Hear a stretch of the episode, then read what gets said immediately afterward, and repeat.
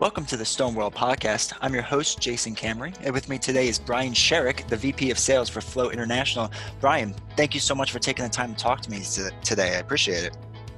Oh, absolutely. Yeah, happy to be here. So I'm really excited for this conversation uh, because I, I, we've always I've always wanted to have a water jet person talk to us um, because it seems to be one of those machines that gets kind of misunderstood by fabricators or you know they, they think they want it but they don't know why they want it so i'm really excited to go into those details but before we do first if you don't mind just talk a little bit about yourself kind of your background and how you got where you are today.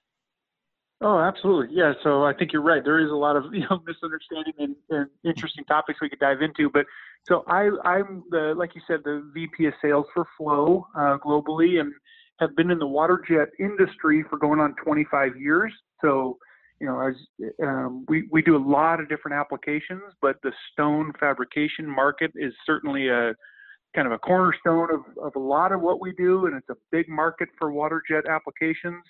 Um, but yeah, I I came through the business from the application side. Um, so when I first started in the industry, I really was learning about how the machines work, how you maintain the machines, how you use them for all types of applications.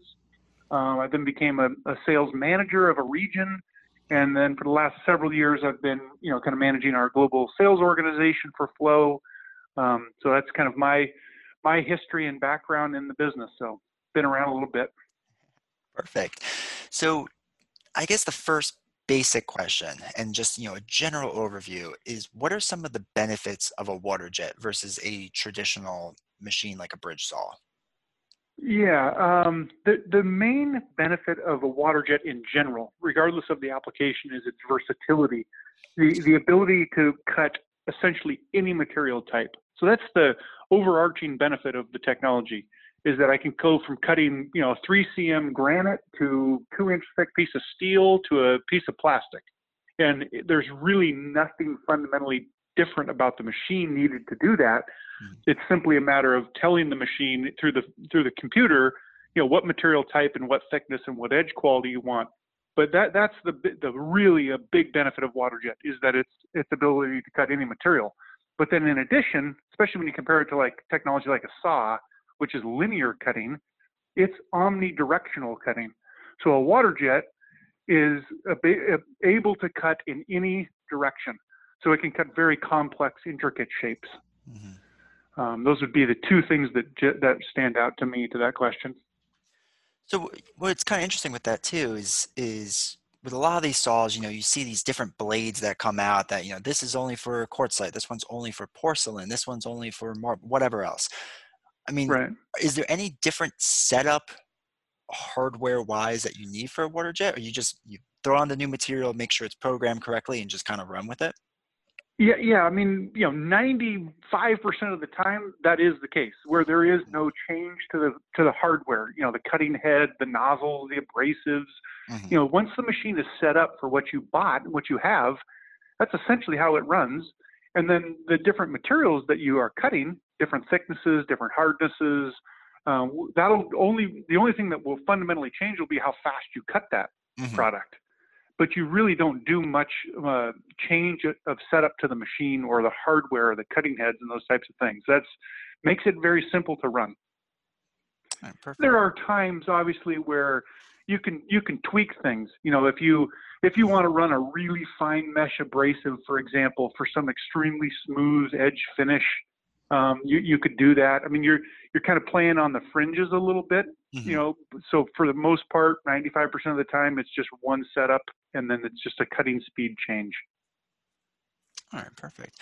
So now, talking about you know cutting kind of the curves and more intricate details. I mean, when does a situation come up like that for let's just say just regular countertops because i assume something like mm-hmm. the sink cutout right it would it would help immensely with that is there anything else or, or is it mainly for that feature no, that's exactly. So that, that's that's a huge one. Is you know mm-hmm. like undermount sinks, for example. You know, cutting that sink bowl uh, with a water jet is a fantastic application. You can do it in a matter of minutes, mm-hmm. um, and then and, and you're done with that cutout. And it could be the plumbing holes for the faucets. Um, but in addition, any you know arches or uh, curves in the countertop, if you wanted to incorporate that, is easy to do with a water jet versus you know doing that with a saw or inside 90s.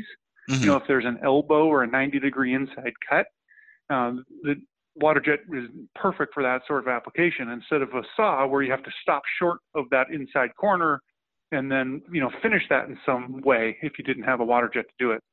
Right. So inside 90s are another big application for water jet. All right. So one of the other things is, you know, it seems like um, sintered material, porcelain material. I mean, this stuff is becoming extremely popular.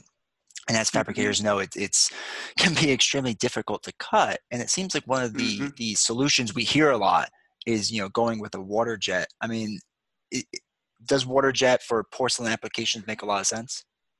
Makes a lot of sense, yeah, because you know, as you just mentioned, there are unique challenges when you're trying to use traditional tooling or saw blades to cut those types of, you know, engineered materials. And WaterJet does a fantastic job. So, general kind of rule of thinking with a WaterJet is the harder something is to process with traditional tools, the better of an application it is for a WaterJet because we're an erosion process. We really don't care what the material type is. It's a matter of mm-hmm. how fast we can cut it, but it literally will cut any material. Mm-hmm. So as you get these very brittle or very fragile materials, it doesn't make any difference to the erosion process of a water jet. So wh- whereas it does very much make a difference if you're trying to traditionally drill or cut or saw that type of material. So yeah, that that's become you know almost a needed technology for people that are processing a lot of those engineered materials. Especially, I'll add to that, especially if you're doing bevels and angles, mm. which they often are, because you're producing a lot of these materials for the stone fabrication market that are thinner and they're doing mitered edges to, to create that you know thick appearance on the outer edge. Mm-hmm. So you have to do a mitered cut, and to do that at an angle is even more difficult with traditional tooling. And the water jet, we we now have technology where the head will pivot or tilt at an angle so you can get a very precise mitered edge um, for your seam there. Now, let's say I'm a fabricator and I, you know, I've programmed CNC machines. I, I understand how they work. Is there any difference in the physical programming of the machine of, you know, running, um, you know, an application on the water jet, or is it kind of the same exact process? Um, you, you, you mean like in comparison to like a your CNC machining center? You said. Right. Yeah. Yeah, I mean the water jet is definitely similar but hmm. unique. Mm. I mean, I think they they're programmed differently. We're we're we're really just programming a flat pattern cut. I mean, it could okay. have angles, bevels, so it could be a solid model, but um, you know, we don't have to incorporate for a lot of the on-off functions of other. You know, we don't have vacuum tooling. We don't have spindle speeds. I mean, so mm-hmm. there's unique characteristics to it. Essentially, all you're doing is jo- drawing the geometry of the shape you want to cut in a CAD format, which we provide with the system. Um, and then, or you can import that CAD file from a digitizer or any other source that you create that in. Mm-hmm. And then from for programming the WaterJet, it's really just a matter of telling it the material type, the thickness of the material, and then picking from a predetermined edge quality setting in the software. So WaterJet, is, you know, one of its unique benefits is it's extremely easy to program. It really doesn't take a, um, a, you know an expert to program the machine because the software has that intelligence in it. Right. So a lot of things we hear from fabricators uh, nowadays is you know they'll let's say just be cutting countertops all day but there's other work they want to get into you know whether it be uh, flooring backsplashes um, kind of more let's say architectural work i mean one of the things that's always brought up is they want to start looking at uh, water jets because of their versatility. So, what are some of the other um, you know features and applications that WaterJet could help a fabricator who's looking to expand their business? Yeah, and that's and that's you know frankly that's the customer base that really really uh, utilizes WaterJet. So mm-hmm. you know if you look at uh, really high production countertop specific applications, you know just sticking with their bread and butter that's fine. We can definitely supply technology to help them. But the people that you just mentioned that want to do, you know, intricate backsplash work or inlay work or flooring, um, inlay flooring type applications or artistic type applications, maybe even incorporate other materials and metals. you know, brass or aluminum or stainless steel, that's where WaterJet just is kind of the only solution. So those are the those are the customers we're really trying to find are those folks that want to do um, some expansion and some application growth within their within their op- operation, or and even do you know generic cutting for people. There doesn't even have to be stone per se. If they're willing to do contract cutting, mm-hmm. you can use your water jet to do your your your you know bread and butter, which is your countertop business, but you can also use it as a profit center and do cutting for anyone and everyone. I think this is a, an extremely good point because this is something that you know a lot of fabricators bring up is you have to find other ways to bring in revenue, right? And if you uh-huh. are a fabricator who has this technology that can do several different things in your area, no one else can. I mean, they're going to come to you and, and ask you to help out, basically. So. Yeah, and I've seen a lot of examples. And again, this doesn't fit for everyone. Some people mm-hmm. want to stay very focused on what they do and be high production, and, and you know, there's there's different business models out there. But I have seen customers be successful doing things, very unique things, like coming up with their own um, what do you call it, like the light switch cover plates, uh, electrical outlet cover plates, and mm-hmm. doing those out of different unique materials, whether it be stone or metal. And you know, there's there's all kinds of other business opportunities with water jet, you know, that that present themselves if you have that technology. So another another one, by the way, to mention is like you know in the um, in your air duct system in your mm-hmm. home where you have the the vent covers. Right. I've seen some really really cool um, designs and and manufacturing of those using WaterJet. That's awesome to hear. And th- this is the type of thing that I think fabricators really need to hear because it's easy to get in the mindset of, okay, I just do cutting rectangles, you know, making different size rectangles, and what else can I do, right. You know, in my business to to you know make money? So. Yeah, absolutely. Yep. In general, what is some of the upkeep that needs to be done for a water jet? You know, we, we hear about other machines that need to be greased and oiled. You need to, to make sure your tooling is sharp and all that stuff. What about for a water mm-hmm. jet? What does the fabricator need to know as far as upkeep goes? Yeah, I think that's really important um, for anybody to buy a water jet to know, you know, what they're getting into and how to maintain it and what the expectations should be. So, what, the way I describe that is, it is very unique. So, a mm. water jet utilizes ultra high pressure water jet technology. So, that's not something that you necessarily have a mechanic, you know, on mm-hmm. staff that would be an expert at that. It, that's a pretty unique thing. So to be very you know upfront about that. However, we make the technology where it's relatively simple to learn how to maintain. So anytime you're pressurizing water to 60 to 90,000 psi, mm. things are going to fail. The seals, the plumbing, the items that that pressure touches will need to be maintained and changed over hmm. time. So the training that you get from the equipment supplier is very, very important to being able to successfully use the machine reliably for a long period of time. In addition, what we're doing now, more, more and more common in the industry, is providing factory technicians and service plans for the OEM, the equipment builder, to provide that for you. Um, instead of you having to have a staff of folks and and capable people to do that internally. So that's becoming kind of more more and more of the norm in the industry is to have the OEM do that portion of the of the maintenance for you. So then it's just a matter of operating the machine and not not becoming a mechanic of the machine, if you know what I mean. Right. You know, so I, I don't know. In fact, you know, there's you know, so there's the high pressure system, like I mm-hmm. mentioned. Mm-hmm. That's really the heart of the whole unit. There's also an abrasive system you know, there's a garnet sand abrasive that has to get uh, pumped into the, the, the water jet stream itself at the cutting head. Mm-hmm. So there's some stuff to know there. There's obviously the software piece that you have to be trained to use and program, and then the mechanics of the machine that actually, you know, motion equipment that moves around. That's very generic to any machine tool. You know, there's some lubrication of the bearings and rails, but that's you know very simple, common you know maintenance practices. And then I assume maybe, maybe not. Um, would my shop need some uh, sort of water recycling system to help this machine along?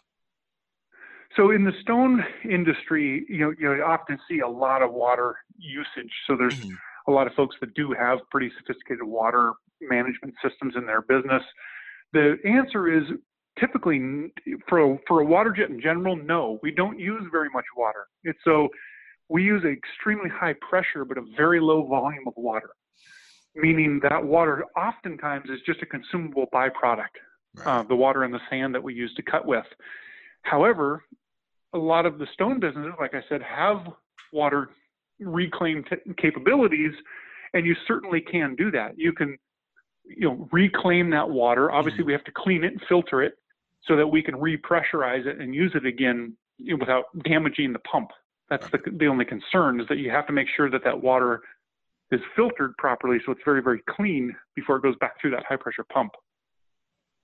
All right, perfect. Does that does that answer the question? You know what I mean? like yeah, absolutely. You know, yeah. So oftentimes you'll see people just use it as a byproduct. Is my point. Mm-hmm. But if you want to reclaim it, it can be done. Okay. So when you're looking to buy a water jet as a fabricator, you know, what are some things that you should be looking for in a machine? Boy, I think um, you know where the where the rubber hits the road is how how productive is the machine, and where that really um, what, what really drives that is the pressure of the pump that's on the machine, pressure and horsepower. So in order to cut effectively with a water jet, you need to be able to cut fast enough to meet your expectations, whatever that might be. So you have to make sure you give a water jet with enough power, horsepower, and pressure to achieve the cutting speeds and production that you want. And you know eh, that's unique for for everyone. But what what I'm saying is you don't really want to buy an underpowered machine per se, but there's also no no reason to go you know crazy extreme. So a properly powered pump is very important when you're buying a water jet. And then a, a simple to use. So software becomes really critical when you're talking about just day-to-day usage and usability of the machine. You've got to really investigate how do I program this machine and how do I use the machine. Um, I would say those are really two main factors, and and obviously maintenance, like we talked about earlier. Now, are there guidelines to figuring out exactly you know what what power I need for a machine? Is it just the type of material I'm cutting, and is there like kind of a formula to it or anything? There, there's somewhat of a formula. I mean, uh, essentially, the way to think about it is even the smallest, you know, what I would call an underpowered machine, mm-hmm. um, it'll cut everything that a very high-powered, high horsepower, high pressure machine will cut. It'll just do it much slower.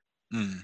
So, in other words, you have to look at your your applications and your expectations and say, okay, I need to be able to cut X number of parts in a day, and then work with the OEM to determine what size you need to, to hit those numbers.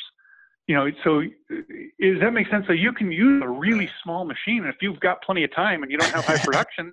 well, you don't need to spend a whole bunch of money on the machine. It'll do the work just fine. It'll just mm-hmm. take longer to do it. All right, perfect. So you just have to match the machine size to your expectation. Okay. Awesome. Um, so Brian, you know, thank you very much for taking the time to talk to me today. I appreciate it. Now, let's say a fabricator is listening to this and they want to reach out to you to, you know, learn more about water jets. What's the best way for them to reach out to you? Yeah, absolutely. So I would recommend, you know, you go to our webpage, which is flowwaterjets.com um, and take a look there. Um, you can see all the different machine types and sizes and applications and videos. And, you know, if you'd like to get some brochures or even some pricing on a machine, um, you can request for a quote or a sample cut, and there's, there's different ways to do that. Um, but yeah, definitely go to flowwaterjets.com and, and we'll provide whatever information you need. All right, awesome, Brian. Well, thank you so much for taking the time to talk to me today. I appreciate it. For sure. Appreciate it. Thanks, Jason.